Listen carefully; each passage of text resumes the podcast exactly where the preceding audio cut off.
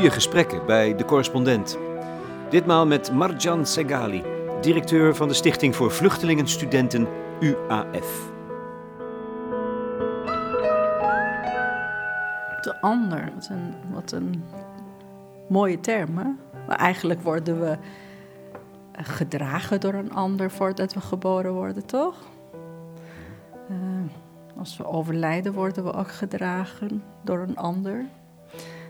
En dan hebben we het wel tussen uh, nou, die uh, passieve moment van het leven, van het geboorte tot het maar wanneer je doodgaat en wordt gedragen, dan zijn we voortdurend afhankelijk aan de ander en anderen. En uh, alleen het besef is er heel vaak niet. De ander is degene van wie we afhankelijk zijn. Ja, kijk, op het moment dat je geboren wordt, dan heb je uh, voeding nodig om, om gewoon in het leven gehouden te worden. Maar dat is het meer wat zorgt dat je ja, fysiek uh, zeg maar, je, ja, je verder ontwikkelt. En dan hebben we een ziel. De mens heeft ook een ziel, de liefde, de, opvoeding die we krijgen. En die geeft je ook weer uh, afhankelijkheid om door een ander te worden wie je bent. Uh, nou, als je die uh, geborgenheid niet krijgt, als je de liefde niet krijgt, als je die erkenning niet krijgt, dan word je ook geschaad in jouw bestaan. Dus de ander en de afhankelijkheid aan een ander heeft ook iets moois waarin we moeten kusteren. Ik denk dat we het wel, uh, als we terugkijken naar de geschiedenis, dan moeten we ook kijken van wat leren we ervan, wat hebben we van geleerd en nou, welke lessen zijn steeds. Marjan Segali kwam in 1990 naar Nederland als vluchteling. Uit Iran, waar de islamitische revolutie alles op zijn kop had gezet. Ze heeft, dat mogen duidelijk zijn, een lange weg afgelegd. In Nederland studeerde ze hard, keihard. Via opleidingen als de Comenius en Nijenrode is ze uitgegroeid tot een ervaren leider die om kan gaan met veranderingsprocessen. Nu is ze directeur van de Stichting voor Vluchtelingen Studenten UAF. En ontfermt ze zich dus over mensen die maar al te vaak worden afgeschilderd als die anderen. Ze komen van elders, ze zijn anders. Mensen zoals zij zelf was. Hoe ongerust is ze over de neiging tot polarisering in de samenleving? Um, vrede is voor mij meer dan afwezig zijn van wapen. Dat is het. En dan denk ik, daarom refereer ik ook van, nou, daar maak ik me zorgen over, omdat die uh, gelijkheid uh, in deze Europese samenleving op dit moment niet aanwezig is. En dat is het wel wat mij ook zorgen baart. Het is niet alleen oorlog, het is niet alleen wapen. Het is die onrust die er wel aanwezig is. Ja. En ongelijkheid ja. als een vorm van geweld eigenlijk. Ja, zeker. Ja, en de uitingen uh, die kunnen ook heel hard en kwetsend zijn. Ja. Het is niet alleen een kogel die het wel jou doodschiet. Je kan ook in je wezen ook gewoon geraakt worden door, uh, door inderdaad het de geweld, door de uitlatingen. Zie je daar een toename van in Nederland? Um, ik zie twee dingen. Ik zie bewegingen die het wel toch een nieuwe vorm van solidariteit uh, genereren, creëren. Dat vind ik ook heel mooi te zien. Allerlei initiatieven. Zoals? Ja, wij maken uh, samen Nederland, uh, allerlei activiteiten. Of kijk maar naar de komst van vluchtelingen een paar jaar geleden. En nog steeds allerlei eetgroepjes, et cetera. Mensen die het wel elkaar helpen. Uh, dus dat, uh, dat vind ik ook heel mooi. Maar ja, inderdaad, dan zie ik het ook tegenovergestelde van die uh, extreme gepolariseerde samenleving. Wat mij ook heel erg heeft geraakt, en ik denk dat het de Mark Rutte heeft niet ongelijk toen die uitspraak de, deed: je moet je maar invechten. Dan denk ik van, maar, maar kom maar, maar even kijken van hoe lang kan je het eigenlijk je invechten? En wat betekent eigenlijk invechten? Het leven is geven en nemen. Geven en nemen, dat houdt wel ons in balans. En op het moment dat je alleen geeft, alleen geeft en krijg je niet, dan raak je uit balans. Ja, want de vraag is natuurlijk, hoe moet je daar nou mee omgaan als je dit waarneemt? Aan de ene kant je hè, die, die positieve initiatieven van gemeenschappelijkheid er tegenover polarisering. Hoe moet je met polarisering omgaan? Wat moeten we doen? In termen van de ander, die je eigenlijk wil binnensluiten en niet buiten wil sluiten. Hoe doe je het thuis? Als je ruzie hebt. Ja, praten. Uiteindelijk, uiteindelijk gaan zitten en praten.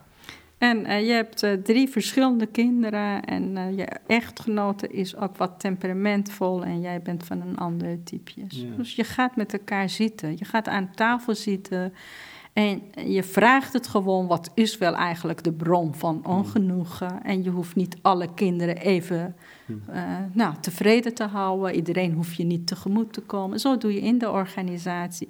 Polarisatie vraagt toch maar even boven de materie gaan hangen en zoeken naar de verbindingen die je kan leggen. En dan kan je zeggen, daar heb je wel gelijk in, maar ik hoor het ook dat je broer het anders over denkt. En daarin zit het wel de grens van verdraagzaamheid en begrip en solidariteit. Dus polariseren help je niet met polariseren. Polariseren help je niet om te uh, zweverig zijn en er niets mee te doen. Polariseren moet je het wel breng, terugbrengen tot een normale proporties waarin je zegt. Nou, dat doe ik ook in mijn eigen organisatie, in de leiderschap niet. Ik hoor wat je zegt. En uh, daar heb je niet volledig ongelijk, maar ik heb het hier 120 mensen uh, te leiden, dus dan kies ik er wel een weg. En dat is de middenweg. En we gaan ons hier aan committeren. Niet omdat ik het zeg, omdat ik vind dat het wel met z'n allen kiezen wat dit de beste weg is. En misschien is het ook over drie jaar dat we zeggen van het had het ook anders gekund, maar dat is het ook. En daar, daar is het wel de samenleving een beetje ook bang voor. We zijn allemaal bang om fouten te maken. We willen het gewoon goed doen. En om het goed te doen, kunnen we ook gewoon heel erg in een afrekenen en een polarisatiecultuur terechtkomen. En jij bent niet bang, hè?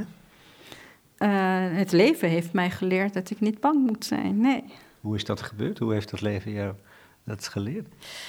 Uh, nou, ik ben op mijn jonge uh, leeftijd nou, in aanraking gekomen met de politiek, politieke ontwikkeling. Ja, ik was toen 16, iets, ja, 16 en vanaf mijn 17e was ik actiever. Ik was een activist, ik had idealen. Ik had het wel eigenlijk het ideale wat ik het wel hier in een land van de aankomst heb gevonden. Ja, alsof dat je het wel uh, nou, weet wat je wil en je bent het wel in het verkeerde land geboren. ja. Hoe zag dat activisme voor jou eruit als 17-jarige opstandige? Uh, strijden voor, uh, voor vrijheid. nou, hoe jong ik ook was, van gelijkheid zat er wel altijd in. Ik vond het wel. ik kom uit een redelijk nou, economisch goed gesteld familie. Niet super, super rijk, maar ook niet arm. Wat deden je ouders? Mijn moeder was verslaggever, dus dat was haar beroep. En mijn vader was ondernemer. En uh, dus ja, we hadden het goed. Niet, niet bijzonder, maar we hadden het goed. Dus we konden ons vakanties permitteren. Ik kende de armoede niet. Uh, als ik het maar even kon zeiken over een nieuwe laarzen en schoenen, dan kreeg ik het wel binnen een week of twee hoog uit.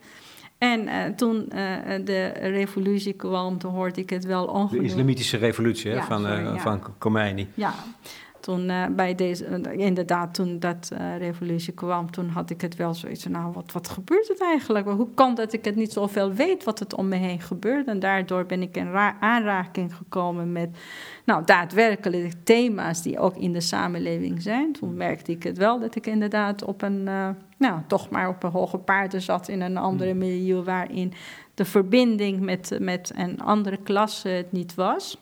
En je denkt van, jezus, dat is het. Dat is een wereld wat ik niet ken. En als 17 of 16-jarige puber, wat doe je? Je protesteert tegen je ouders. Van, waarom weet ik dat niet? Waarom zijn jullie in gebrek gebleven in jullie, uh, in jullie opvoeding? Dus dat was het wel best. Het ging wel best heftig bij ons uh, toe. Maar daarna is een proces geweest van wie ben ik en waarom vind ik en wat raakt me en wat wil ik het met name. Dat vond ik ook interessanter. Ik ben zo en zo iemand die het niet denk van wat wil ik, maar weer wat kan ik er ook aan doen? Wat kan ik er wel, hoe kan ik iets, iets bereiken? Dus ik ben ook, uh, zeg ik, niet alleen theoretisch, maar ook praktisch. Dus dan ben ik er wel naar, nou, voor, gaan, uh, voor gaan strijden was niet de ambitie. Het was van, nou, ik ga er wel voor. Het zal mooi zijn als we wel in een, een, uh, vrije Neder Iran kunnen leven, waarin de burgers ook in gelijkheid uh, meer uh, het recht kan doen. En dat was het wel een proces. En die proces is heel snel verstoord, want dan ben ik door de ontwikkeling in Iran in de gevangenis terechtgekomen, waar ik ben nou, gesneden vanuit mijn idealen en, en strijd. Ook ik in Iran, in een land waar ik ben geboren, met alle kansen die ik had kunnen grijpen en willen grijpen, mocht ik niet meedoen. Dus ik praat ook uit ervaring wat het betekent om niet te mogen meedoen. En zelfs in je eigen landen, waar je bent geboren, en dat je wel talenten hebt, maar dat de talenten niet de ruimte mogen krijgen. Hoe oud was je toen je opgepakt werd? 17. Ik ben in de gevangenis 18 geworden. Hoe vaak denk jij terug? Je hebt anderhalf jaar in de gevangenis gezeten. Hoe vaak denk je aan die anderhalf jaar terug? Er zijn mensen die denken dat het overdreven is, maar is elke dag in mijn leven aanwezig. En niet alleen de gevangenis. Het is de afwezigheid van de mensen die er uh, niet mogen zijn. En dit, dit, kan je niet. En dan kan je niet zeggen van nou, vandaag ga ik er wel aan denken en morgen niet. Het is onderdeel van je leven. Je leert ermee leven. En het mooiste zou ik het willen voor mezelf van. Uh, dit is ook een proces dat ik er wel over kan praten. Is, het is ook een proces dat ik die pijn voel en dat ik het wel een brok in mijn keel voel en dat ik denk, het mag er wel zijn. Het is ook best heftig. Want dat ben jij. Als je zeven, je wordt 18 in de gevangenis. Ja. Dat vormt je. Letterlijk en figuurlijk op een, uh, een korte jaar volwassen. En, uh, en daar, dan kom je en dan is het niet zo, maar Jan op haar negentiende is vrijgelaten. En dan kan hij er wel zo volwassen als we vandaag mee omgaan. Nee, tot de dag van vandaag is het wel iedere dag weer een worsteling. Hoe ga je ermee om? En, uh, hoe ga je met wat om? Met vrijheid? Begrijp ik nou, of, met die herinneringen met de herinneringen, met de herinneringen. Is dat echt nog tot op de dag van vandaag een worsteling? Nou, kijk, het, ik, ik heb voor mij nu het gevoel van... ik heb een plek gegeven, ik, maar wat is het een plek geven? Jij vraagt van hoe vaak denk je eraan? zeg ik, ja, het is een, dat is dagelijks, een onderdeel van mijn leven. Uh, ik, uh, maar waarom is het dan een worsteling? Het is een hele interessante, omdat je wel in het begin denkt van... Uh, als je jong bent, dan heb je. Ja, het is, het is, het is, uh, daar hebben we echt een uh, zomergastsessie uh, voor nodig. Kijk, je, ik ben in gevangenis gezeten in, een, in Iran. En er is een cultuur waar het eigenlijk ook heel lastig was. Niet alleen cultuur, maar ook een politieke situatie toen de tijd. Dus ik ben uit de gevangenis gekomen. nou, dat details bespaar ik je, maar het was wel voor niemand makkelijk om daarover te praten. Voor niemand. Dus mijn ouders, die vonden het... niemand had er liever over. Dus wat je denkt van, nou, laten we maar een stukje van mijn geschiedenis gewoon knippen, wegdoen en verder gaan. En zo ga je het wel iedere keer leren om met jouw geschiedenis om te gaan. Dus je verstopt het, eh, je hebt het liever dat het niet, uh, niet was. Je raakt eigenlijk misvormd. En dan, dan, dan, dan denk je op een gegeven moment, het klopt niet. Ik mis het wel een stukje van mijn leven die het wel eigenlijk van grote betekenis is geweest op mijn vorming. En dan eh, kom je hier en je vindt het wel de vrijheid, je mag er weer zijn. Ik heb een opleiding gedaan waarin moest diep graven in wie ik ben, wat ik ben. Dus ik zeg ook, mijn opleiding is ook een beetje ook mijn eigen uh, therapie geweest, waardoor ik het wel heb op termijn leren kusteren, dat het wel, dat stukje is een onderdeel van, van, van mijn identiteit en van mijn ik. En in het begin dus afschuwen je eigen herinnering of jouw verleden en op een gegeven moment kuster je. En ik, dat is ook altijd mijn boodschap aan. Geven mensen ruimte om zichzelf te kunnen vinden. En als ze dat kunnen kusteren, dan kunnen ze het meer in vrede met zichzelf leven. En, en dan kan het ook die zachtheid, want dat maakt iets hard in je. En dan kan het ook echt als onkruid, hmm. dat je bijna niet meer kan beheersen. Maar je kan er ook leren mee omgaan. En die, vanuit zachtheid kan je ook dicht bij je hart, kan je weer verbinding maken met de anderen. Dat lijkt mij het allermoeilijkste, wat je nu zegt.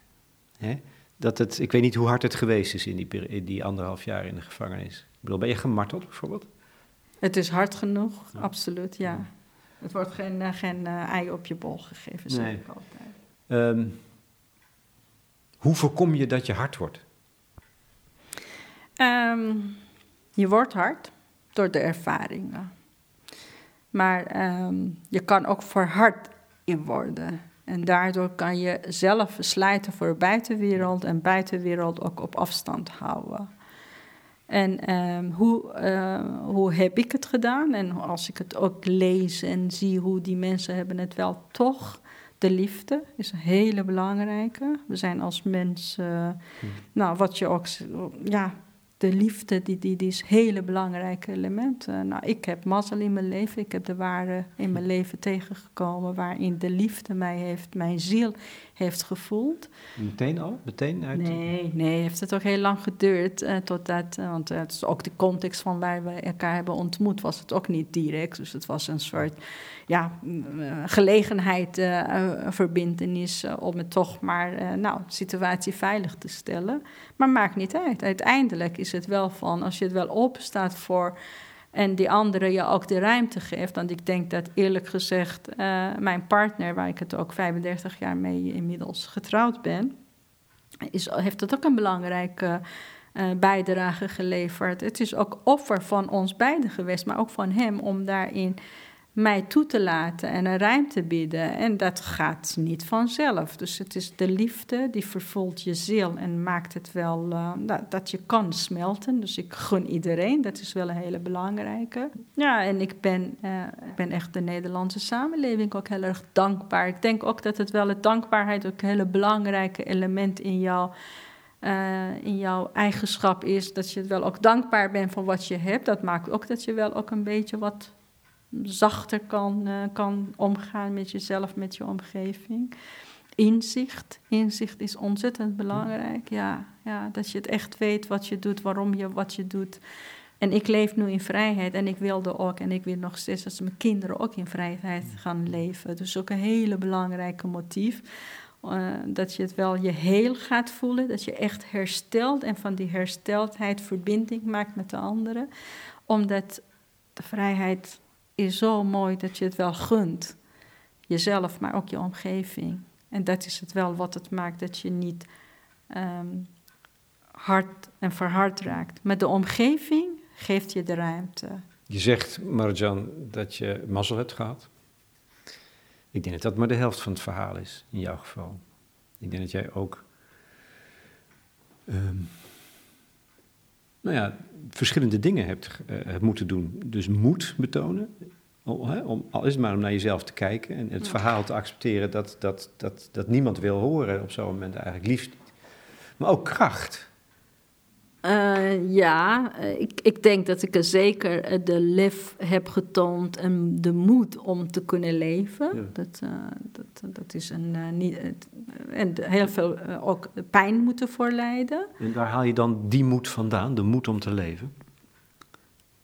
om. Ehm, klinkt zweverig, maar ook toch maar iedere keer vanuit de kleine dingen. Ik geniet, eh, kijk, eh, ik zeg altijd de grote daden, maar ik geniet van kleine dingen. Ik kan wel in mijn eentje met de poëzie heel erg uh, gelukkig zijn, met een boek. Maar ook, um, nou, uh, laatst had ik een kleine wandeling met een collega van mij, vond sinds kort in Nederland. Hij heeft dit wel, um, nou, een hele mooie carrière in een land van de herkomst, Syrië. En ze is nu bij ons komen werken en dan, ja, en dan begint ze het Nederlands te leren en dan durft ze ook in Nederlands te praten. Oh, dat geeft mij wel een volmaakt dag. Dan denk ik van, hier doen we het wel eigenlijk voor. Dat is het. Het zit er wel in kleine dingen. Ja, maar dat is natuurlijk mooi, omdat je, je begon als 17-jarige met een ideaal. Ja dat, zijn, dat is juist het grote. En dat moeten we volgens mij ook niet vergeten. Het ideaal van de vrijheid en van de solidariteit. Maar je komt uiteindelijk, de moed haal je uit de kleine dingen. Ja, omdat je het wel ook, de, de uiting van vrijheid, zie je het wel in, in mensen, toch? Uiteindelijk doe je het wel voor de medemens. Dus daar, daar, daar zitten wel kleine dingen. Ik ben een hardloper en oh eh, als ik het wel langs uh, water en de natuur loop, geniet ik er ook weer van. En, en de kracht, dat is het andere? Moed, kracht, kracht ook. Je bent ook volgens mij ongelooflijk sterk geweest.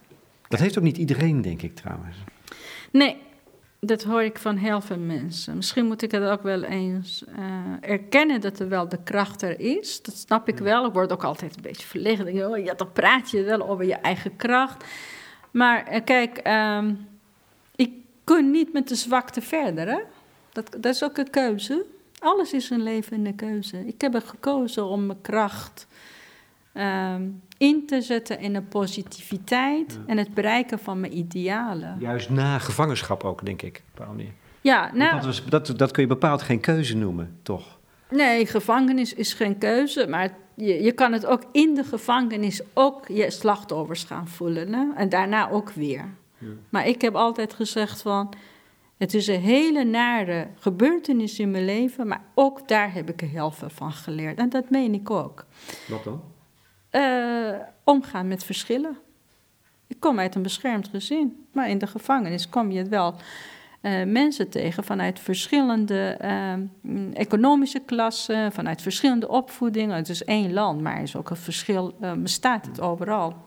Wat het wel ons aan elkaar bond, was gewoon politieke achtergrond. Dus dat was het wel. Dat was het, dat was het enige wat ik het zeg van, nou wat een zegening was. Ik het wel inderdaad in de gevangenis terechtgekomen was met misschien, nou criminelen was het wel een ander klimaat. Dus je leert het wel omgaan met verschillen. Uh, je, je, je, leert omgaan met tegenslagen. Je moet je fysiek soms ook heel sterk houden, want jij, vroeg net over marteling. Ja, die is er.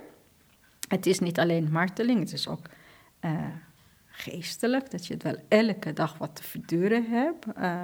of iemand is ziek of iemand is en je leeft dagelijks uh, extreme onzekerheid. Je weet echt niet of je het weer morgen er leeft. En als jij leeft, of ook jouw kameraden nog leven. Dus dat maakt dat je het wel toch maar met elkaar. Het is ook een, solidariteit die je met elkaar ook vormt. Van we gaan het wel dit overleven. En je blijft het wel toch verlangen naar die vrijheid. En die vrijheid, als je in de gevangenis zit heeft uh, twee dimensies. De ene is weg hiervan en de tweede is uh, terug naar wat ik eigenlijk wilde. Dus grotere doelen voor ogen houden. Kijk, je, mag het ook, je bent er ook slachtoffer. Ja, maar keuze voor een slachtoffersrol te nemen, dat is niet mijn keuze geweest. Nu ik er zo met je praat, realiseer ik mij hoe fundamenteel anders hè, die ervaring is van jou. Ik probeer me daar een voorstelling van te maken. Beeld heb ik niet eens. Ik kan me hoogstens een voorstelling maken van dit soort gedachten. Maar daarbij ben jij eigenlijk al, zit jij in zekere zin aan de andere kant van een lijn. Met een fundamenteel andere levenservaring. als ik ook het uh, verhalen lees, uh, waar ik het ook uh, nou, vind dat we het allemaal moeten blijven lezen van mensen die het allemaal in concentratiekampen hebben gezeten. Nou, met, met uh, zeer bescheidenheid kan ik zeggen dat het wel be bepaalde elementen in herken. echt niet de vergelijking maken, want het is echt absoluut dat ik denk van nou, hoe heel kan het een leven zijn en hoe, hoe de ene naar de andere, dat ze echt niet kan ophouden. Daar zit een lijn in de zin van dat ja, dat, dat je als mens kan iets meemaken en, en dat je het ook toch maar je niet laten breken. Dat is het wel waar ik het wel trots op ben. Van, nou, het is me veel overkomen, maar ik, heb me niet la ik, ik voel me niet afgebroken. Sterker nog, jij hebt volgens mij ook nog zelfs daarbovenop de kracht om te, te blijven zoeken naar de verbinding. Ja. En, en ik bedoel, jij hebt, jij hebt echt vijandschap meegemaakt. En dat is ook wat mij dan nog misschien nog wel meer interesseert in jouw blik op de ander. Dat is, die vijand was ook echt een ander. Ja. De, de gevangenisbewaarders, de mensen die je hebben opgepakt, de, de, de vertegenwoordigers van die islamitische staat. Dus dat moet toch ook jouw blik op de ander mede gevormd hebben, denk ik. Kijk, die vijand van, van mij, en ik denk dat heel veel. Dat, je hebt ook vijand in verschillende categorieën. Hè? De ene vijand kiest ook voor zijn eigen idealen. Koer ik het ook niet goed, want het mag niet. Het mag nog nooit leiden tot vrijheidsberoving van een andermans leven. Ehm, hoe ga je er om met de vijandigheid? Is van je kan vijandig worden, dat is één keuze. Is makkelijker om dat te worden. En de andere is om een niet zozeer vergeven, maar en ook niet uh, overal begripvol voor te zijn. Maar om je niet te laten meesleuren in een negatieve energie. Uh, ik ben ontzettend blij dat mijn, uh, ja, zal ik het zeggen, vijand, behalve regime, geen gezicht voor mij heeft. Dat ben ik heel erg blij mee. Dus ik, geen mensen die je ermee kunt associëren. Ja, geen naam, geen, geen gezicht. Dat ik zeg, oh, hier komt mijn martelaar even naar voren schijnen. Die, die heeft hij niet. Dat is fijn. Systeem, die is wel inderdaad ja, grote tegenstander, is een, een, vijand geweest. Dus als ik terug ga naar jouw uh, vraag van hoe zorg je dat je het wel niet in een haatcultuur terechtkomt. Uh, misschien zit er wel iets van mijn opvoeding. mijn vader heeft altijd gezegd van... Um, een hart is zacht en klopt, er zit er bloed in. En als kinderen, en uh, die klopt. En als je haat met de haat gaat vullen, dan wordt een steen. En dan kan het niet. Zoals als, ja, als norm leer je het wel om het haat niet ja, Een goed beeld hoor, van de vader. Dus dat is het wel. Uh, en mijn vader kon ook heel erg beeldig uh, praten. Ja. Uh, dat is er één. En het tweede is van... Um, ja, ik, ik, ik, uh, ik, heb wel, ik ben wel eens. Uh, ik, ik, ben wat meer verdrietig over mensen die er niet zijn. Uh, en uh, ik vind het ook niet. Ik, ik heb op een of andere manier geen wraak, geen wrok. En ik zeg, dat is wat jouw leven breekt. Ik wil het niet, in een, ik wil niet met haat door het leven, want de haat ontneemt mij ook weer de vrijheid. Kan ik niet zijn wie ik wil zijn.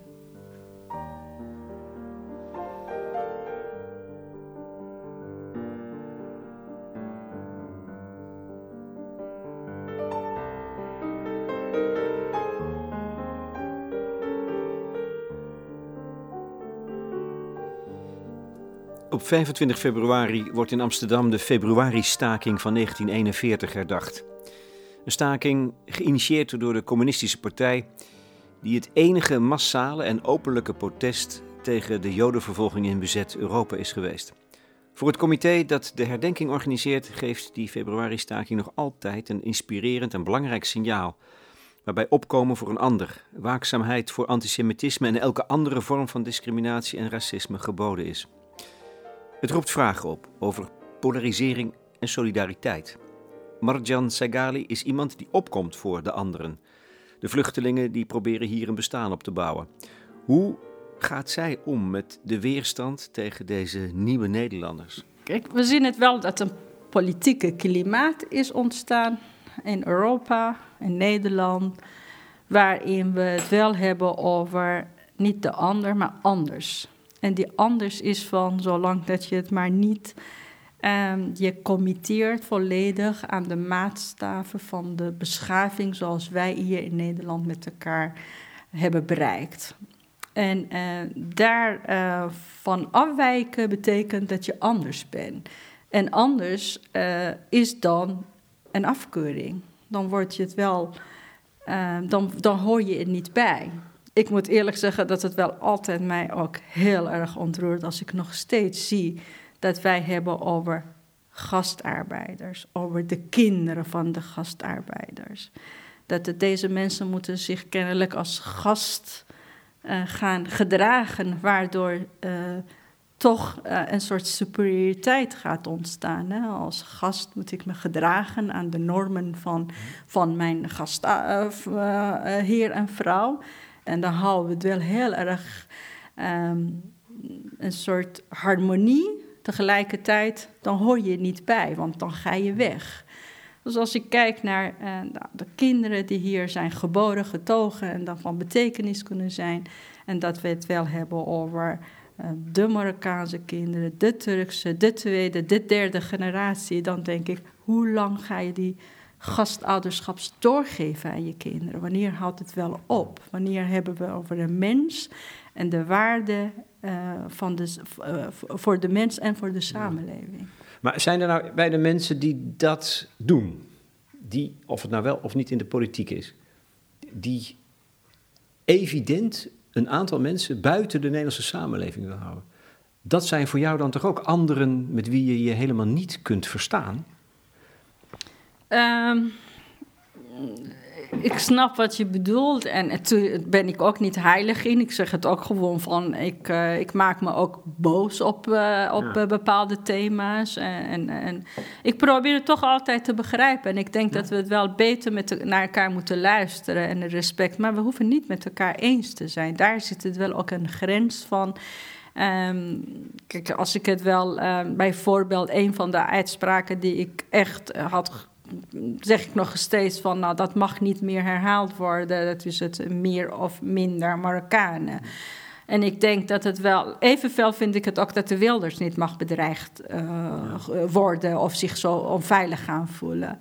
We hebben ook over de solidariteit. We hebben het over het begrip van gelijkheid en vrijheid. En, uh, en daar geloof ik heilig in. Dat vind ik het ook gewoon mag niet aangetast uh, worden.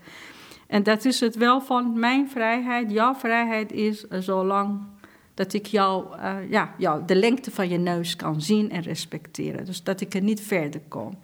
Uh, vrijheid is zeggen wat je wil. Maar vrijheid is meer luisteren naar wat de ander te zeggen heeft. En daarin, in de hectiek en de wan van de dag om een, een schuldige aan te wijzen, vergeten we van waarom zegt een iemand zo?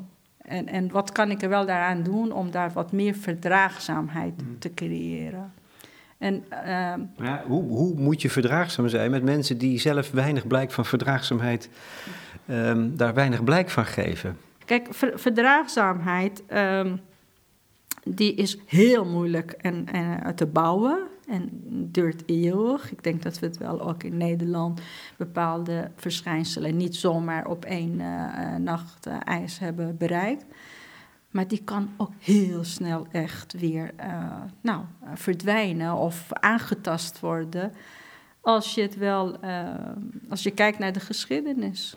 Dus in elke beweging waar je het wel mensen even in een hokjes plaatst, dan zie je het wel dat het wel uh, heel sneller kan. Uh, de solidariteit uh, eigen leven leiden. En dat is het niet een gemeenschappelijke begrip en definitie zoals we het wel gewend zijn. Maar kun je bijvoorbeeld solidair zijn met de vijand? Om maar eens iets te noemen. Ik denk dat er komt er toch meteen een grens aan. Ja, zeker. En daar ben ik ook vrijwel duidelijk in.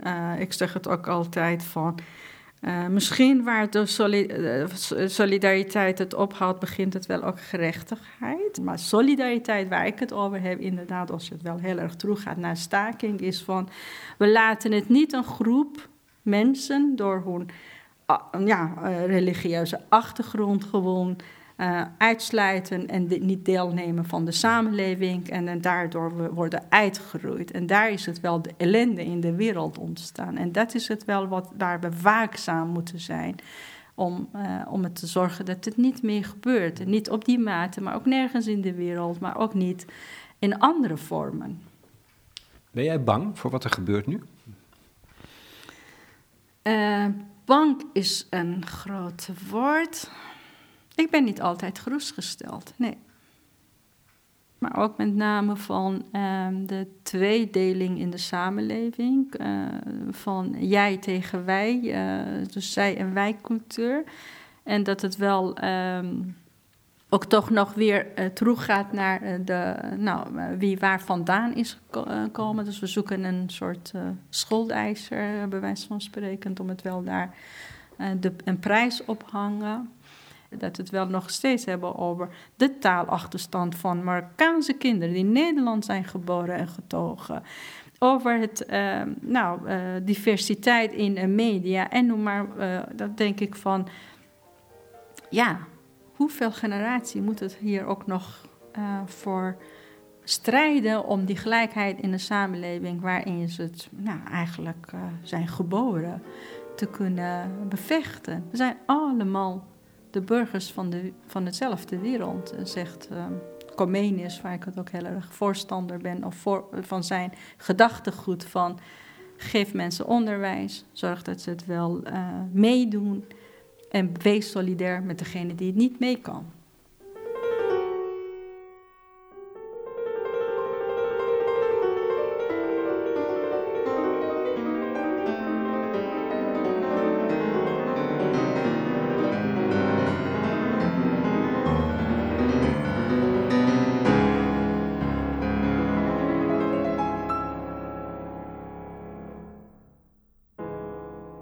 Jij hebt jouw geschiedenis, heb je nu een heel kort bestek verteld. Je werkt voor de Stichting voor Studentenvluchtelingen, UAF. Dat is een veelvoud van dit soort geschiedenissen, denk ik. Hè? Ja. Wat doe je wel als je ergens een wond ziet op een uh, hand van een uh, kleintje van je, zou ik het ja, zeggen. Ja. ja, daar besteed je aandacht aan. Ja, daar zorg je voor. Ja, en zorg je dat het wel heelt, maar ook tegelijkertijd zeg je van en nu verder. Dus uh, nou, geef je wel iemand de juiste conditie om verder te gaan. Dus je gaat het geen zout op, opgooien, je gaat het ook niet ontkennen dat er wel is. Ja, en je moet het ook afhankelijk van uh, hoe één iemand ermee om wil gaan, aandacht aan geven, maar niet ook overmatig. Dus dat is denk ik ook van, wij moeten hier de mensen die wij opvangen, de mogelijkheden bieden om het weer zichzelf kunnen terugvinden. En de vluchtelingenstudenten die bij ons komen, die kiezen het wel weer voor opnieuw hun leven gaan bouwen. En je hebt een toekomstplan. Je denkt, nou, ik heb een droom, ik wil arts worden of ik wil gewoon verpleegkundige worden, leraar worden. Ik kan het, ik wil het, ik, ik denk, ik twijfel, dus ik kan. Ja, wat is er mooier om die mensen die mogelijkheden te bieden om hun droom te kunnen verwezenlijken. Uh, en tegelijkertijd heeft het ook de wederkerigheid. Wij hebben er ook iets aan. Dus ik zeg altijd van ja, ik besta omdat ik twijfel. En als je twijfelt, geef je wel iemand de mogelijkheden om zichzelf te kunnen vinden. En als iemand zichzelf heeft gevonden, dan kan het ook weer van betekenis zijn. Voor mij, maar ook voor zichzelf. Dat is ook weer voor mij een uh, andere definitie van om uh, toch solidariteit in de nieuwe context zoals we het willen leven met elkaar te creëren gunnen, de anderen gunnen. Ja. Dick Wittenberg voor de correspondent heeft een verhaal gemaakt over een Syrische arts. Die is ook ons uh, bekend, inderdaad. Ja, die steunen jullie financieel. En dat je denkt van, dit is zo, dat vraagt zo ongelooflijk veel. Dat is bijna niet te doen. En ik denk dat uh, veel van onze vluchtelingen niet zo erg vinden om het wel opnieuw te beginnen. Maar het kan makkelijk, het kan fatsoenlijker. Het kan uh, op een andere manier. En ik zeg het ook niet van, nou, uh, leg het maar echt een uh, rode loper, zodat ze kunnen lopen. maar ze, ze hoeven het niet zoveel. En, we, ik, en ik snap het wel, want ik zeg het ook altijd van, uh, als, als ik bezoek heb vanuit Iran, zeg ik gewoon van in Nederland hebben we democratie. En democratie heeft ook een prijs. Dat je het wel heel veel regeltjes met elkaar hebt. Dus het toch maar een land van regeltjes en zegeltjes zoals we het gewend zijn. Maar het mag best vanuit het perspectief naar gekeken worden. En niet vanuit wet, regels en beperkingen. Als, als, ik, als ik bij je langskom en ik zeg gewoon, ik wil dat gaan bereiken. En dat je zegt, oké, vanuit vanuit die horizon naar jouw perspectief kijken we. Maar als je het wel, dus dat is één manier van kijken. Jammer dat ze op de radio niet uh, die beelden kan, kunnen ontstaan. Dus je, je, je gaat met je handen op de horizon en je zegt gewoon: Oké, dat is wat je wil en wat kan ik het voor je betekenen? Dat is één manier. Maar om kijken van: Oké, jij hebt een perspectief en je kijkt het gewoon naar je boekje en je kijkt het wel in je boekje van: Ja, en dit is de ene beperking, dat is de tweede. Dat, ja, dan ontmoedig je een iemand. En vooralsnog, dat zijn de verhalen die jij uh, uh, leest en ik in de krant, waar je zegt gewoon, waar halen die mensen de moed vandaan om zo lang zich uh, ervoor in, echt inzetten om het te bereiken wat ze willen bereiken. Dus ja, dan moet je wel echt van een goede huizen komen om het wel dat te kunnen bereiken. En dan denk ik ook vooralsnog, zien we dat niet. We begrijpen het niet wat de mensen moeten het wel, welke prijs moeten ze betalen om iets te bereiken. En dat is het wat ik denk van, het kan makkelijker, het hoeft het niet mooi te zijn. En dat is het wel wat wij met elkaar kunnen daarin iets betekenen. Want er is, net als in jou, denk ik, heel veel moed en heel veel kracht en heel veel talent. Dat is natuurlijk een hele duidelijke groep die wij zien als de anderen de vluchtelingen, of ze nou uit Syrië komen of uit Iran of uit Afghanistan of waar dan ook vandaan. Ik vraag me vaak af hoe zij dat ervaren. Eh, hoe ervaren ze dat en wat, wat zeg jij eigenlijk tegen ze om daarmee om te leren gaan? Ik uh, heb mijn eigen referentiekader mee te nemen, dus dat is het. Ik heb zelf de Pim Fortuyn jaren meegemaakt. Ik heb nou, Paul Scheffer, waarin het wel inderdaad heeft gezegd... de multiculturele samenleving is mislukt meegemaakt. Dus wat ik zeg, wat, hoe ik het zelf heb gedaan van... doe het maar iets aan... Laat je niet zo gaan uit je vel slaan. Maak het niet persoonlijk. En laat zien dat je het meer bent en meer waard bent dan wat men hmm. denkt dat je het niet waard bent. Hmm. En, um, en dat, daar vraag je wel veel van. Ja, maar, maar ik vraag het, maar heel veel van onze studenten en uh, lezen portretten bij ons op de website worden er keer om keer in geslaagd om een bijzondere prestatie neer te zetten. Nederland, reken je maar rijk. Want ik voel me Nederlander, ook al spreek ik Nederlands nog niet als niet-spreker met een accent. Maar Nederland reken je rijk. De kennis, die is er hier binnen. Zij hebben er niet gevraagd om te vluchten. Dat doe je echt niet. Je vraagt niet um, om zomaar gaan naar het vluchten naar Nederland of uh, wherever. Ze zijn er hier, ze zijn van betekenis. Uh, en uh, het is niet zo dat het trouwens als één iemand niet op, die, op dat niveau kan iets betekenen dat niet van de waarde is, maar kuster eigenlijk wat je hebt. Ik, als ik al één voorbeeld mag noemen, vorige week uh, of een paar dagen geleden was ik bij het Nederlandse Instituut voor Wetenschap en daar zijn twaalf uh, wetenschappers uh, die het wel in het land van de herkomst, groot zoals Syrië, ook een aantal andere landen, daar een onderzoek deden. Uh, hebben ze het ook een onderzoekplek gekregen. En dat was het wel een soort certificaatuitreiking, dat ze het mochten een jaar meedoen. En een jongen vertelde het wel dat het wel bij Jumbo aan het vakken voelen was. En dan was het wel een prachtige onderzoek. Ik kan het niet eens nazeggen wat hij het wel allemaal deed. Maar hij was onderzoeker in Syrië. Ja, ja. Hij was hier. Dus wat zegt de case manager? Ja, je mag vakken gaan vullen bij Jumbo. Want dat is, uh, ja, dat kan niet. Je, je bent uitkering gerechtigd, dus je moet gaan werken. En uh, via ons is wel aan deze, of via deze uh, project, zeg maar, aan een plekje gekomen voor een onderzoeker. We moeten het toch maar koesteren dat het wel hij iets te leveren heeft. In plaats van om te zeggen van ja, nee, maar als je uitkeringsgerechtige bent, dan moet je snel aan het werk. Nee, doe het maar slim. Want ik als belastingbetaler wil ik ook dat het wel slim wordt omgegaan met het talent in ons land. We zijn gewoon een kennisland. Dan kan je niet dit je permitteren om het wel mensen afzetten, uitsluiten, omdat ze elders komen. Die ander bestaat niet. Dat zijn wij allemaal. Wij maken allemaal met elkaar een samenleving. En dat de ander bestaat niet. Jij bent Lex, ik ben een Marjan. We zijn allemaal geboren op de aarde. En de aarde is wel groter dan alleen hier. Maar wat ons aan elkaar bindt, is niet waar we vandaan komen, maar wat we voor elkaar van betekenis kunnen zijn. We zijn allemaal anderen, eigenlijk. Ik ben ook een ander. Ja, ja, we zijn ook geboren van een andere. Toch?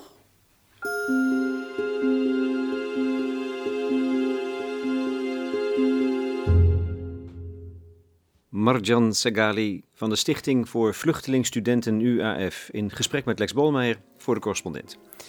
De februari-staking wordt herdacht op maandag 25 februari aanstaande bij het standbeeld van de dokwerker in Amsterdam. Jullie kunnen reageren op het platform. Wat betekent solidariteit in tijden van polarisering? Marjan Segali leest mee. Je kunt je ook abonneren op mijn nieuwsbrief. Dan blijf je in ieder geval op de hoogte van mijn podcast, telkens als er eentje verschijnt. De collega's zijn ook allemaal gegrepen door het uh, podcasten. Veel audioverhalen zijn er inmiddels bij de correspondent. Joris Luijendijk praat met Michiel de Hoog over sport, verslaggeving. Rudy en Freddy hebben het in hun show over onzekerheid bij leiders, nota bene. De muziek tenslotte was van Rachmaninoff, gespeeld door Marietta Petkova, die wel eens gezegd heeft dat je deze muziek moet spelen met bloed aan je vingers.